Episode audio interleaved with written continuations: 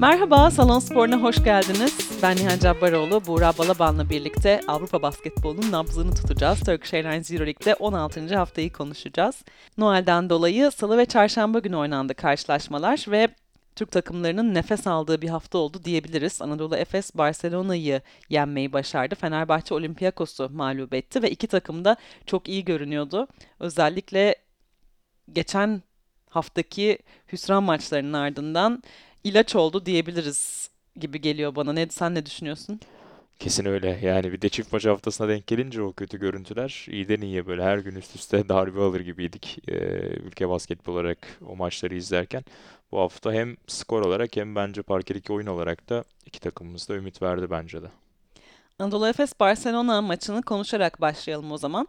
Bu maça çıkmadan önce ben biraz Anadolu Efes konusunda endişeliydim. Çok iyi bir görüntü vermiyordu. Üç maç üst üste kaybetmişti Turkish Airlines Euroleague'de ve takımın yıldızı Shane Larkin çok iyi görünmüyordu. Suratı asık görünüyordu. Yaptığı özel işleri yapmıyordu uzun zamandır ve takımda genel bir konsantrasyon problemi vardı gibi geliyor bana. Bunu geçen haftalarda da konuşmuştuk. Ama Barcelona maçında bambaşka bir görüntü vardı. Yani yine maçın başlarında bu arada biraz organizasyonsuz davranıp yine böyle çabuk üçlükler bulmaya çalışınca ben yine endişelendim. Eyvah dedim. Yani yine benzer bir durum olacak. Micić üçlük deneyecek, kaçıracak. Ondan sonra takımın ritmi genel olarak düşecek. Ama neyse ki öyle olmadı. Çok daha iyi görünüyordu Anadolu Efes. Çok daha konsantre görünüyordu. Yani ilk çeyrek, ilk çeyrek çok üçlük kaçırmış olmasına rağmen bu Anadolu Efes'in ritmini bozmadı. Daha önce bu oluyordu yani biraz çabuk üçlükler deneyip bulamayınca takımın tüm ritmi dağılıyordu. Ama bu sefer çok daha organize bir Efes vardı hücumda özellikle ve tabii ki savunma sertliği de çok başkaydı. Bu yüzden yeniden hani yolunu bulması, takımın eski halini anımsatması konusunda çok büyük bir gösterge oldu Barcelona maçı.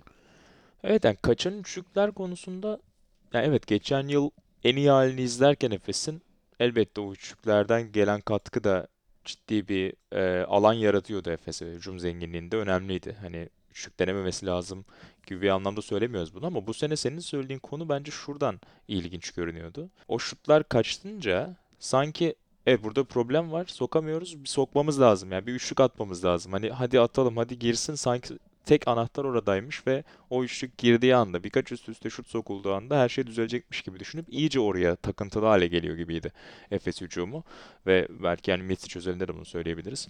Sezon başında o da çok yüzdesizdi. Ama burada şunu hatırladılar dediğim gibi. Yani evet şutlar kaçtı ama tamam sorun değil. Bizim daha önemli bir silahımız da var. O da penetre. Yani penetre üzerinden çıkarılacak paslarla yine daha boş üçlükler bulabiliriz. Penetreyle çembere gidebiliriz. Serbest atış çizgisini ziyaret edebiliriz. Ve burada da çok iyi iş çıkardı bence. İşte özellikle zaten Larkin'in kendini bulmasında da bence yayın gerisinde yine altıda iki attı baktığında Larkin. İnanılmaz bir üçlük günü geçirmedi. Ya da takım olarak maç sonunda da yüzde otuz ikide kaldı yalnızca Efes. Ki kırkları bulduğunu, onları geçtiğini çok maçta görmüştük önceden.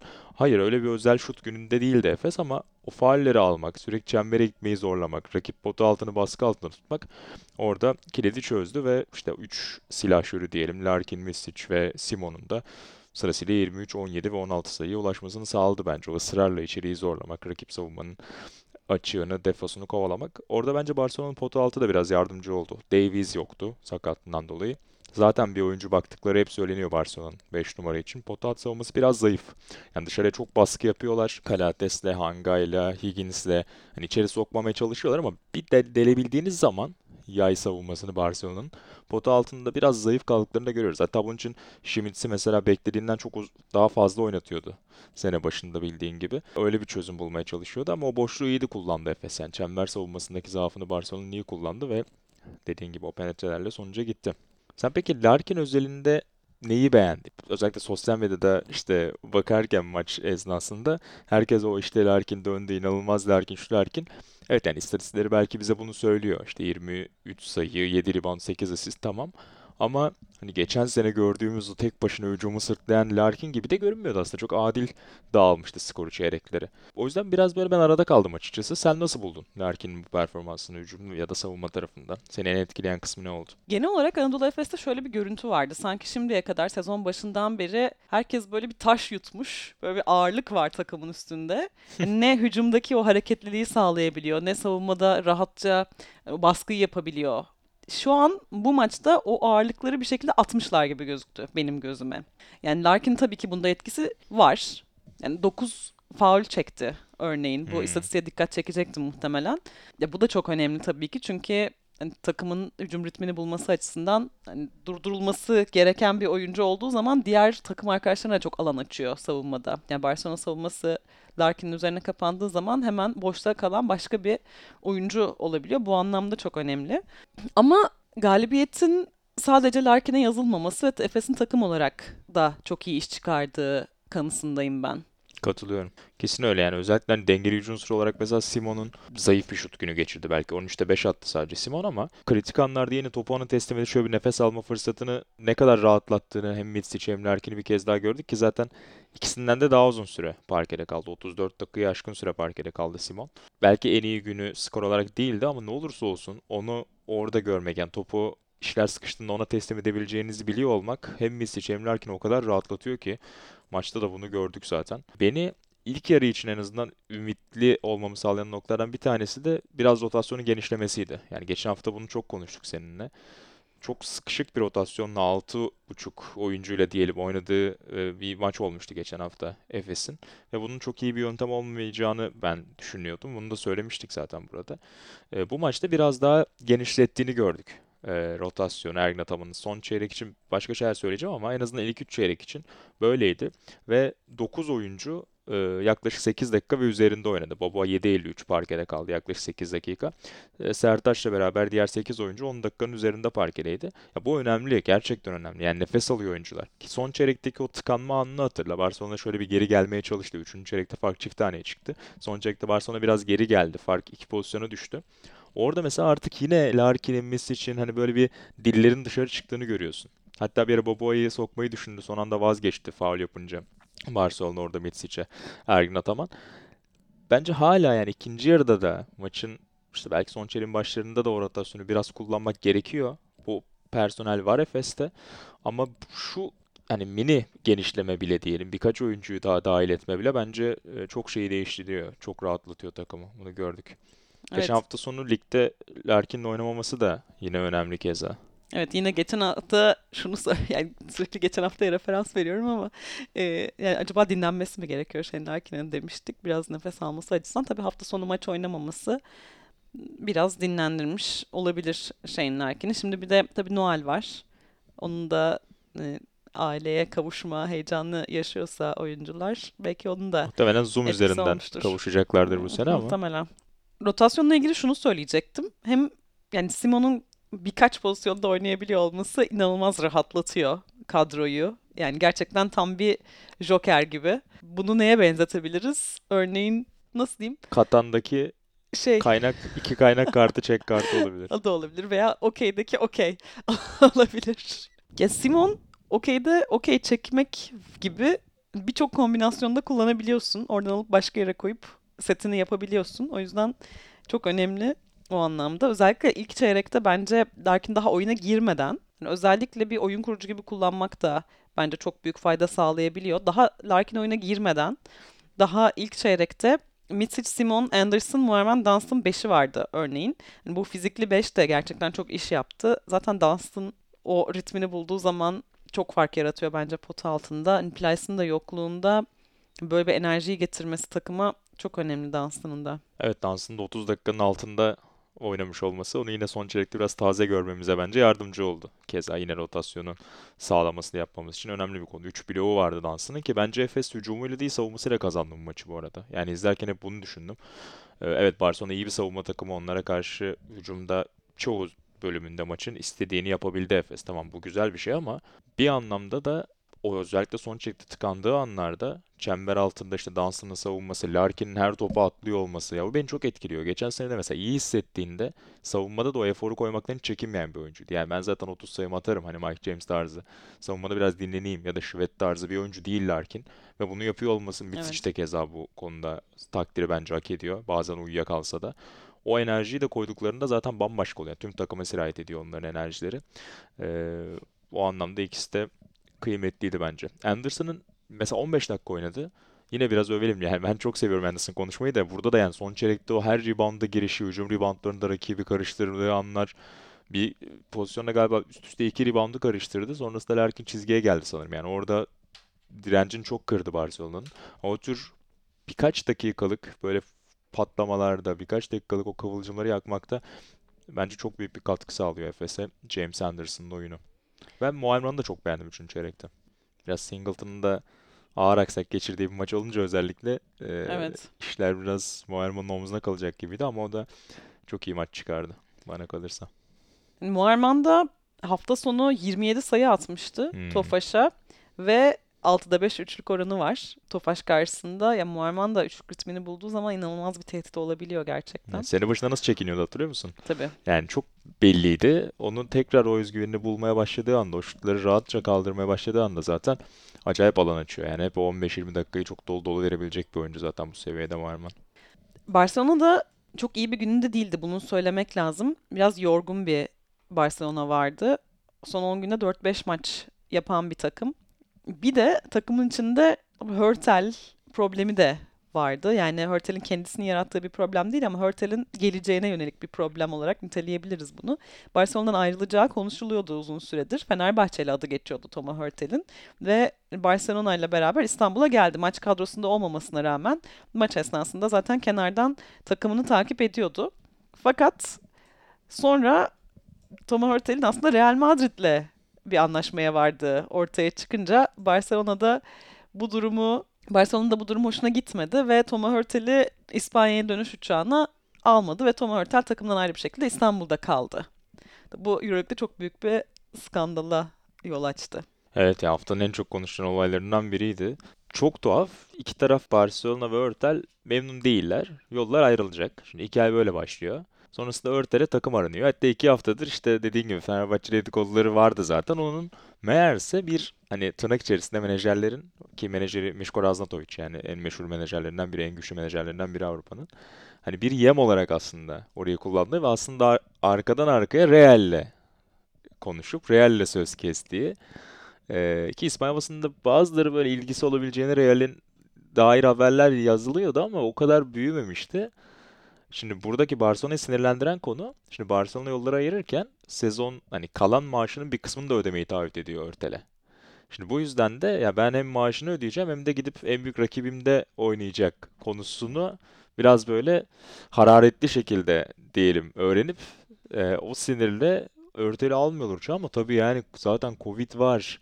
Hani adamın ailesi orada. Hani hakikaten akıl kârı bir iş değil. Hani sonra Barcelona açıklamasında şey falan diyor işte hani otel kalışı karşılandı işte dönüş uçak bileti alındı falan da abi yani ne olursa olsun hani şık hiç şık bir davranış değil ki ben hani takım arkadaşlarının haberi var mıydı bilmiyorum ama hani Oriola gibi, Mirotić gibi, Hanga gibi takım kaptanlarının da haberi varsa hani belki onlara şöyle yansıtılmış olabilir yani hani takıma dönmek istemedi, yollar ayrılacağı için kalmak istedi dendiyse bilemeyiz bunu ama eğer haberleri varsa ve onlar da tepki göstermediyse ki Hanga galiba oyuncu birliğinde de e, Barcelona'nın üyelerinden bir tanesi. Yani o da başka bir ko- hikayesi konunun. Çok tuhaf hakikaten. Şimdi ortada kaldı. Westermann da ortada kaldı. Yani çünkü Heurtel Fenerbahçe'ye gelecek. Westermann da Barcelona'ya gidecek gibiydi. Kağıt üzerinde anlaşma. İşte o olmayınca, Heurtel gitmeyince Westermann da kaldı. Çünkü Westermann'ın menajeri de Ražnatović. Muhtemelen menajerle bir sürtüşme olduğu için o da böyle bir havada. Aslında Fenerbahçe ile Westermann el sıkıştı, yollar ayrıldı. O ortada var. Tam bir kaos ki nereye bağlanacak o da belli değil şu anda.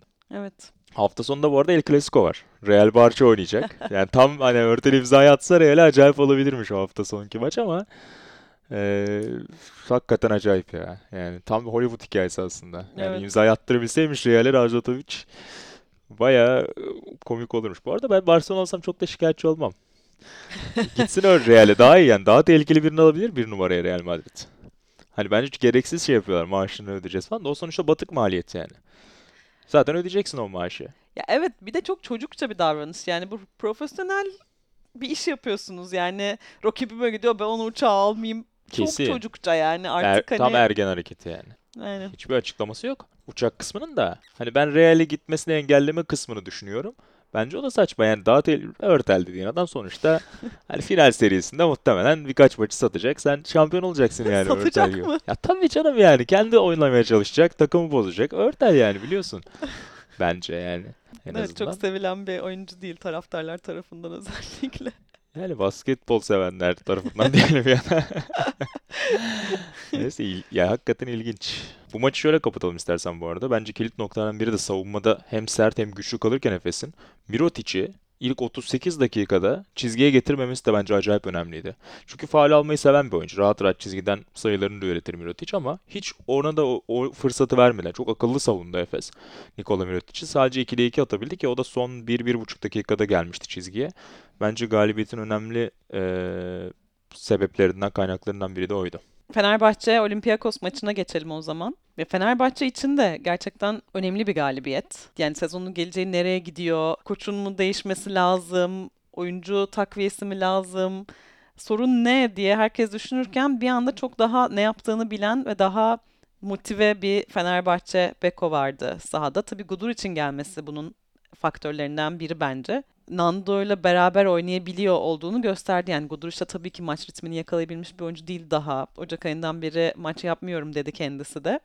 Maç öncesinde neredeyse bir yıl olmuş Gudurić maç yapmayalı. Bu yüzden çok ritmini bulmuş olmasa da bence ilk izlenim itibarıyla faydası çok olacak bir oyuncu gibi görünüyor ve Nando'yla da iyi bir uyum yakalayabileceğini düşünüyorum ben. Bu maç özelinde bakacak olursak. Katılıyorum. Yani yani zaten inanılmaz bir uzman olmaya gerek yoktu. Fenerbahçe'nin birkaç maçını izlediğinizde sene başından bu yana top yönlendirici sorunu çok aşikardı ki zaten kulüp de bu konuya hani bunu tespit edip Westermann'la hani memnun olmadıklarını anlayıp onunla yol ayırıp Alex Perez'i ekleyip yani buraya eklemeler yapmaya başlamıştı zaten ama Alex Perez'in sakatlığından dolayı aslında o sorun biraz Arap saçı halini aldı. iki üç haftadır transfer edilmesine rağmen kadroda olamıyor Perez. Bakalım önümüzdeki haftadan itibaren belki kadroda olacak. Ama orada hala bir eklemeye ihtiyaç olacağı söyleniyordu ve Gudurić hem burayı bilen hem işte spacing alan kısmında, şut kısmında yüzde kırkın üzerinde iki sezon e, üçlük isabeti bulmuş bir oyuncuyken iyi bir ekleme gibi görünüyordu. Dediğim gibi hazır değil. Yani bakıyorsun dört sayı attı, üç asist yaptı. Yani sadece dokuzda iki ile oynadı. Ki maçtan sonra da bu arada şut çalıştı sahada. E, görmüştür belki dinleyenler sosyal medyada da. Ama o bile yani işler böyle sıkıştığında hani verebilecek ekstra bir oyuncu olması bile topu o kadar rahatlatıyor ki. Çünkü Fenerbahçe o anlarda tıkanıp evet, topu kaybedip hızlı hücum falan yiyordu. En azından Gudurić bir şekilde topu yere vurup şut atıyor. Kaçsa da hani bugünkü gibi mesela çok iyi bir maç çıkarmadı belki bu maçta. Şutlar kaçtı ama en azından top çembere gidebildiği için sen geri dönüyorsun yani geçiş hücumunda yakalanmıyorsun. Normal savunmaya oturabiliyorsun. O bile çok önemli. O yüzden yani derin bir nefes aldı. Hem Nando için hem takımın diğer üyeleri için. Mesela Brown çok ekstra sorumluluk almak zorunda kalmadı. Parkede kaldığı anlarda Lorenzo Brown'un Fenerbahçe çok kötü görünmedi. Hani sadece yedi sayı bir asist yaptı Brown. Yani inanılmaz işin içinde görünmedi ama en azından hani birebir savunmasıyla takıma katkı verebildi. Sonunda hani arda arda top kayıplarıyla Brown'un sonuçlanan o silsileye gitmek zorunda kalmadı. Örneğin Fenerbahçe bu yüzden çok önemli. Şimdi Perez de döndükten sonra özellikle orası bayağı rahatlayacak gibi görünüyor. Kesinlikle neyse ki öyle. Yani Nando De Colo gibi çok büyük bir yıldız var Fenerbahçe beko'nun elinde. Ben bunu uzun zamandır söylüyorum. Şimdi Gudurić ve Perez'i henüz görmedik hmm. oynarken ama Gudurić için şunu söyleyebilirim. Hani De Colo'ya kendi pozisyonunu yaratmaktan ziyade kendisine açılan pozisyonu çok iyi değerlendirebilen bir oyuncu olduğu için bu yapıda bir oyuncu. E, Gudurić'in bu anlamda topu yönlendirerek Nando'ya pozisyon hazırlaması anlamında yani çok ekstra katkı yapacağını düşünüyorum ben. Hı hı. De Colo'nun boşta kalması ve De Colo'ya çok güzel bir pas gelmesi gerekiyor ve De Colo o zaman hani hiç durmadan atabilen bir oyuncu. Bunu biliyoruz uzun yıllardır böyle ve eminim ki böyle bir alan açıldığı zaman yine böyle oynayacaktır. Evet belki en iyi günlerinde olmasa bile o seviyeye yakın görüntüsünü koyabilir ki zaten birkaç maçtır bence sinyalleri veriyor. Yani hani Gudurić aslında bir iki numara, iki üç gibi kullandığınız bir oyuncu. Doğrudan bir, bir numara gibi değil. İşte Alex Perez'le beraber o da olabilir. Tamamen yani topu da Alex Perez getirecek. Dediğin gibi Nando'yu belki perdeden çıkarıp o sadece şut kısmında, bitirici noktasında kullandığınızda biraz daha rahat edebilir. Ama Gudurić'in yer yer penetre edip dışarıya çıkardığı anlar da gördük maçta. O yüzden çok fark ediyor hakikaten. Çok fayda sağlıyor söylediğin gibi. De Colo'nun da en iyi maçlarından biriydi. Yani üç sayı isabeti bulamamasına rağmen on sayı, sekiz rebound, beş asist ki bence sekiz rebound kısmı çok önemliydi. Çünkü maçın başından beri takım arkadaşlarını da bench'te sürekli havaya sokmaya çalışan, mücadeleye, hani kolay basket yok, mücadele edeceğiz diyen bir yapısı vardı ki De Colo mesela geçen sene epey suskun evet. iz gözlemlemiştik salonda. Yani çok böyle takımın içine girmiyor gibiydi hani. O liderliği çok kendi üzerinde görmüyor gibiydi ya da en azından takım ona vermiyor gibiydi belki de. Bu sene Şimdi biraz sakatlık girdi araya, döndü ama şimdi bir kez daha o sene başındaki bir iki maçta gördüğümüz De Colo'yu takım arkadaşlarıyla daha çok konuşan ki Koç Kokoşkov da Nando Talk, Nando Konuş diye birkaç kez maçın içerisinde hani takım arkadaşlarının savunma noktasında onun yönlendirmesini, onun arkadaşlarına bir şeyler talep etmesini istiyor Koç Kokoşkov. E, zaten kağıt üzerinde de Veselý ve De Colo'nun takım olacağını bekliyorduk ya sene başında. Biraz o kimliği tekrar hatırlatmaya çalışıyor bence Nando De Colo'ya. O da iyi sinyaller veriyor. Olympiakos'ta Livio Jean-Charles. Nefis telaffuz ettin. Söylemek çok keyifli gerçekten bu ismi. Ama tabii ilk çeyrekte Fenerbahçe'ye çok da nefes aldırmadı açıkçası. Üst üste üçlükler buldu. Yani sol da dipten özellikle. İlk çeyreği on sayıyla kapattı Jean-Charles. Son çeyrekte de Vezenkov'un e, evet. on dört sayısı var yanılmıyorsam. Sadece son çeyreğe sığdırdığı ilk üç çeyrekte üç sayı atmıştı. Bu hep işte sene başından beri Fenerbahçe'nin savunmada en problem yaşadığı pozisyon dört numara savunmasıydı. Hep söylüyorduk. Hani dün enerji seviyesi gayet iyiydi Fenerbahçe ve konunun aslında savunmanın genelinde ortaya koyulan çaba, rebound konsantrasyonu bunlarda çok ciddi bir problem yoktu ama yine de o dört numaralar bir şekilde sayılarını bulabildiler ve maçı da krize soktular. Yani Printezis gibi biri yoktu evet. rakibin dört numarasında. Ha iyisi kötüsü artık biraz gelen yaşla beraber Printezis'in de bazen kötü günleri oluyor ama Şanşar ve Vezenkov gibi hani ortalama ortalama üstü sayılabilecek bir dört numara rotasyonuna karşı bile yine sorun yaşıyor Fenerbahçe Beko ki oraya da herhalde bir ekleme bir şekilde gelecektir. Öyle haberler de var yani uzun rotasyonu için oyuncu baktığına dair Fenerbahçe'nin. Ee, belki orada biraz daha dörtte savunabilecek bir oyuncu olursa hem dört hem beş. Biraz orada nefes alabilir belki Fenerbahçe. Veseli'yi nasıl buldun? Golden bahsettik ama. Yani Veselý M V P gibi oynamayı başardı bence. Yani Veseli'nin uzun bir sürenin ardından. Gerçekten öyle. Çok büyük bir katkısı var Fenerbahçe'ye. Yani takımı sırtlayabilecek oyunculardan biri hem potansiyel olarak hem karakter olarak hem hani takımın çok eski oyuncularından biri olarak.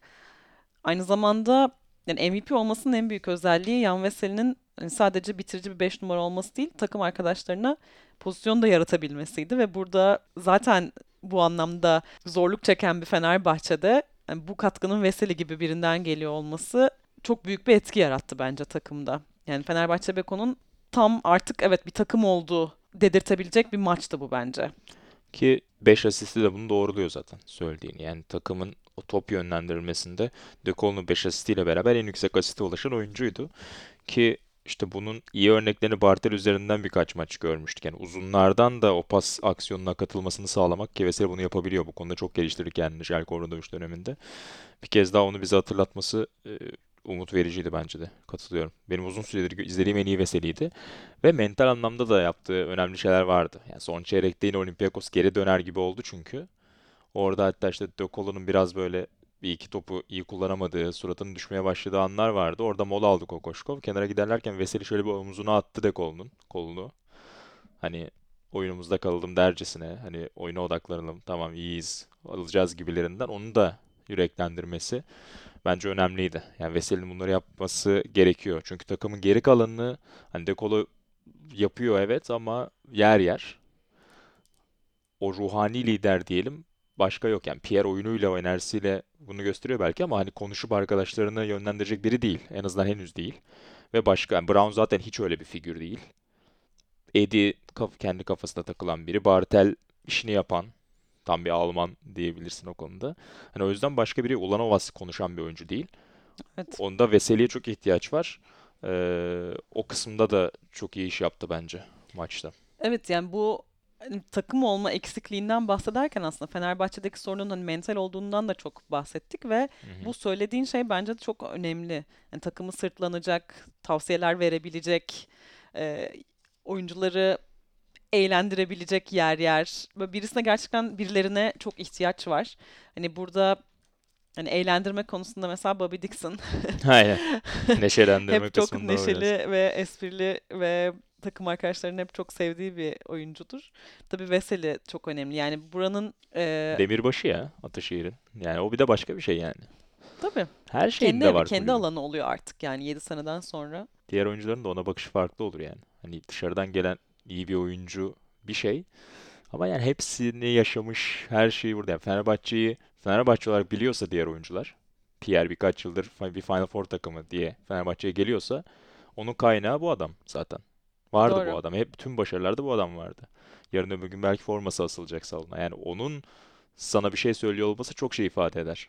Her, Tabii. Yani Lorenzo Brown'un sahada böyle demesinden. Bir performans gösterdikten Kesin. sonra çok daha büyük bir saygı. Kendisi de özgüven yakalar. Takım arkadaşları da ona çok büyük bir saygı duyar. Bu anlamda Fenerbahçe'nin gerçekten bir takım gibi hissetmesi anlamında çok önemli. Bu arada neşelendirmek demişken aslında tam neşe kaynağı Gerald Eddie olabilir ama yani Eddie tabii böyle oynarken savunmada bu kadar adam kaçırırken çok şakalarına gülülmüyor gibi Eddie'nin. Yoksa hani ısınırken falan inanılmaz eğlenceli. Tavsiye ederim eğer ısınma kısmını görme şansı olan varsa televizyondan Eddie'nin ısınmalarına ayrı bir bakabilirler. Saçlarını nasıl buldun Eddie'nin bu sefer? Her sefer değişiyor. Evet. Bu maç biraz daha hani afro tarzına yakındı. Ya ben hani karakter olarak çok seviyorum Eddie'yi de tabii bir süredir epey kötü oynuyor. O yüzden şey yapmıyorum şimdi Fenerbahçe taraftarları da e, ne Eddie'si demesin. Bir de Pierre'i herhalde kapatmadan tabii, maçı konuşmak soracaktım. lazım. Ne diyorsun Deşan Pierre'e? Ben... yirmi üç dakika, on dört sayı, dört rebound, üç asist. Bir top çalma. İnanılmaz ya. İlk üç çeyrek blok, blok koymamıştı galiba Fenerbahçe savunmada. Ee, yanılmıyorsam. İstatistik kağıdına bakmıştım. Son çeyrekte bir Spanulis'e maç sonunda Veseli'nin yaptığı o evet. e, sembol blok var diyelim. E, bir de Pierre e, yine işte çembere doğru giden birine yardıma gelip yine kapatmıştı.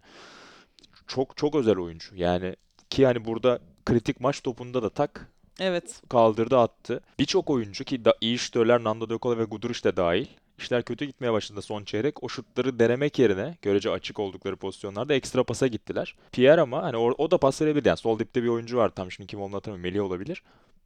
Kaldırdı, attı ve maç topuydu. Maçı da aldı yani ve sadece orada yaptığı değil. Savunma katkısı, rebound enerjisi, hücumda iştahı ki son çeyrek zaten on dakikayı da oynattı ona.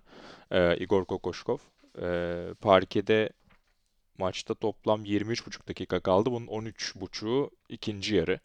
Ve üçüncü çeyrek sonuyla son çeyreğin tamamı çok özel oyuncu. Yani ben hep söylüyorum otuz dakika civarında oynamalı bence. Muhakkak bunu hak ediyor Pierre. Orada tabii bir hesap Ulanovas dakikasını da yani Ulanovas'ı da beş dakikada on dakika oynatmak istemiyor haliyle. Igor Kokoşkov o yüzden ona da biraz alan açmaya çalışıyor ama belki onları beraber üç dört denenebilir mi? Bir soru işareti. Elbette spacing'e zarar verebilir ama hani bir çözüm bulunması gerekiyor. Pierre gerçekten çok hani görünen ve görünmeyen çok artı yazıyor takıma. O yüzden e, hayranlıkla izliyorum. Yani en iyi transferi oldu herhalde bu yaz Fenerbahçe Beko'nun. Top trafiğini de çok beğendim Fenerbahçe'nin bu arada. Ki bu sezon en yüksek asist yaptıkları maç oldu. yirmi beş asist ve sadece dokuz top kaybı. Bu da yine başladığımız gibi bitirelim. E, derli toplu bir anlatı olsun. Guduric'in eklenmesinin çok önemli bir katkısı bence. Yani top kayıpları çok azaldı. O ekstra topu yere vurabilecek, topu yönlendirebilecek bir oyuncuya daha sahip olmanın getirdiği avantajla beraber hem top kayıpları azaldı hem pas trafiği biraz ayına oturdu hem de en yüksek asist miktarına ulaştı Fenerbahçe Beko.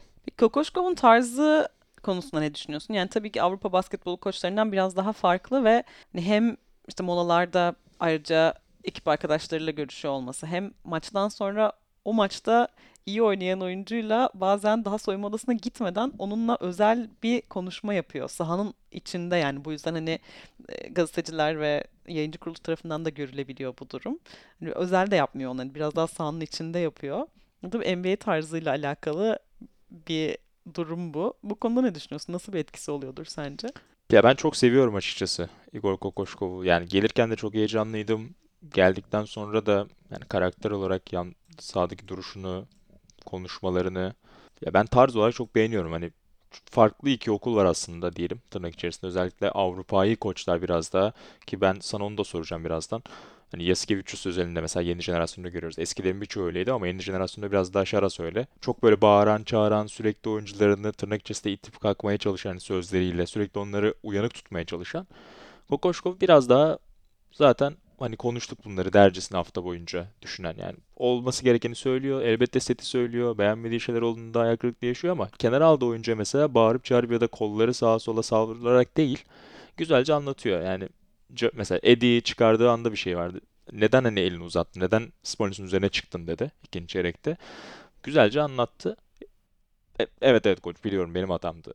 Direkt bunu söyledi ve gitti oturdu. Yani beş dakikaya yayılmasına gerek yoktu o sohbetin. beş saniyede çözülebilecek durumdaydı. Eddie de bunun farkındaydı ve haklı olduğunu kabullendi. Hatasının farkında olarak kenara gitti. Ha, yarın düzeltecek mi? Oyuncunun problemidir bu ama en azından mesajı ilettiğini gördün. Ee, dediğim gibi maç sonu bas flash interview röportajı beklerken genelde oyuncularından biriyle ikisi de oturmayı, hafif ayaküstü sohbeti seviyor. İyi bir karakter. Ben yani geçen hafta biraz anlatmaya çalıştığım da oydu. Ben çok üzüldüm yani hani son dönemdeki o yedi maçta altı mağlubiyetlik dönemde elbette parmağı bir yere işaret etmek gerekiyor gibi geliyor taraftara ve orada da en kolay hedef aslında o. Yani orada üç gibi bir yarı tanrı diyelim ayrılmışken onun yerine kim otursa zaten eleştirinin o anda olacaktı. İyi sonuçlar gelmediği anda. Burada da Kokoşkov'un yaşı. Umarım yani hem bu eklemelerle hem takımın saha içerisindeki karakteriyle biraz sakatlıklardan da uzak kalınabilirse yani Veselý ve De Colo özellikle sağlıklı kalabilirse biraz daha rayına girecektir işler. Belki hani Final Four çok gerçekçi bir hedef olmayacak ama en azından playoff yarışı içerisinde kalırsa Fenerbahçe koç için de belki önümüzdeki senelerden itibaren farklı şeyler söyleriz. Sen ne düşünüyorsun? Senin de buna biraz kafa yorduğunu biliyorum çünkü önceki senelerden de. Yani biraz o bağırma çağırma kültürünün diyelim. Ee, çok hayranı değilsin bildiğim kadarıyla. Sen nasıl gözlemliyorsun? Çünkü hani Yasikevicius ve Barcelona üzerinden bu hafta yine Türk takımlarına karşı da görme imkanı buldu temsilcilerimizi izleyen basketbol severler. Ben bağırma çağırma kültürünün günlük hayatımda da fanı değilim. O yüzden hani sporda da pek hayranı değilim açıkçası. Ya bazen şunu unutuyoruz. Hani biz izlerken basketbolcuları hani sanki yani onlar gerçek bir kişi değil de oyun oynayan birer piyonmuş gibi düşünmeye biraz daha meyilli oluyoruz. Yani televizyon ekranından sadece sahanın içinde gördüğümüz bir takım karakterler oldukları için ama aslında tüm bu basketbolcular birer karakter. Eşleri, dostları, arkadaşları, çocukları vesaire var ve onlar da bunu izliyor. Yani daha önce ülkemizde de birçok bu konuda tartışılan konular olmuştu. Hani Obradoviç'in de içine dahil olduğu birçok şey oldu. Ergen Ataman'ın dahil oldu. olduğu oldu. Ve yani şu bakış açısını zaten çok yanlış buluyorum. Yani aile içinde böyle şeyler olur. Hayır, aile içinde de şiddet olmamalı zaten. Yani herhangi bir kötü söz, hakaret, bağırma, çağırma vesaire bunların hepsi zaten zararlı ilişkilerdir insanlara. Bu yüzden neden basketbol sahasının içinde de böyle olsun diye düşünüyorum. Örneğin Anadolu Efes Barcelona maçını izlerken hani Yasikevicius da bu ekolden yetişen bir adam olduğu için oyuncularına bağırmayı, çağırmayı seven bir e, teknik adam ve hani maçı anlatan spiker de fırçayı yedi, Yasikevicius da fırçaladı gibi bir takım ifadeler kullandı. Mesela ben biraz rahatsız oldum açıkçası. Çünkü yani o fırçalanan kişi bir birey yani bu doğru mu gerçekten? Niye orada topu oraya atıyorsun diye bağırıp çağırmak ve yani nasıl diyeyim? Biraz irkildim. Bunun da sebebi sanırım yani sonuçta basketbol oyunu bu ve yetişkin bir takım insanlar var karşında ve bunu birazcık daha hani kendini kontrol ederek söyleyebilirsin. Evet, duygusal tepki veriyoruz hepimiz maç izlerken vesaire ama biraz daha olgun davranılabilir gibi geliyor bana bu konuda. Yani mesela Kokoškov ekolünde evet, bağırıp çağırma çok görmüyoruz ama o da hani yeri geldiğinde oyuncuya yanlış yaptığını söyleyebiliyor. Bunu daha farklı bir tarzda yapıyor ve bu da bence diğeri kadar etkili gibi görünüyor bana. Katılıyorum. Yani çoğu zaman sonuçlarla tabii yargılıyoruz. Ee, maalesef işin gerçeği biraz sporun gerçeği. Yani sonuçlar iyi gittiğinde bağırın tarzı da doğru görünüyor. Diğer şekli benimseyenin de tarzı iyi görünüyor. Aa, ne kadar soğukkanlı kenarda falan deniyordu sene başında. Mesela Kokoškov için işte böyle olmalı diyenler vardı atıyorum. Son kaybedilen maçlarda da ya işte bu kadar iyi görünürsen oyuncular da bunu suistimal eden diyenler oluyor falan. Yani bu sonuca göre yorumlama oluyor biraz maalesef. Ama dediğim gibi ben de yani tarz olarak bunu düşünüyorum ki N B A'de zaten artık çok az böyle koç kaldı. Geçen sene Jim Boylan biraz böyle sertçe görünen işte ekstra antrenmanlar falan böyle ceza antrenmanları koyan bir koç yapısındaydı Chicago'da. Ki yollandı yani yönetim çok arkasında olmasına rağmen uzunca bir süre takım başında kalabildi maalesef bir bir buçuk yıl ama yani oyuncuların falan hiç umursamadığını artık böyle tırnak içerisinde komedi unsuru haline geldiğini görüyordum koçun tüm N B A kulislerinde. Hani Popovich gibi böyle birkaç mini istisna var. Ama onlar dışında artık yani yeni jenerasyon koçlar diyelim. Yani oyuncular artık o kadar güçlü ki dediğin gibi çünkü bir birey olduklarını ve orada asıl değerli olanın onlar olduğunu Amerika farkında.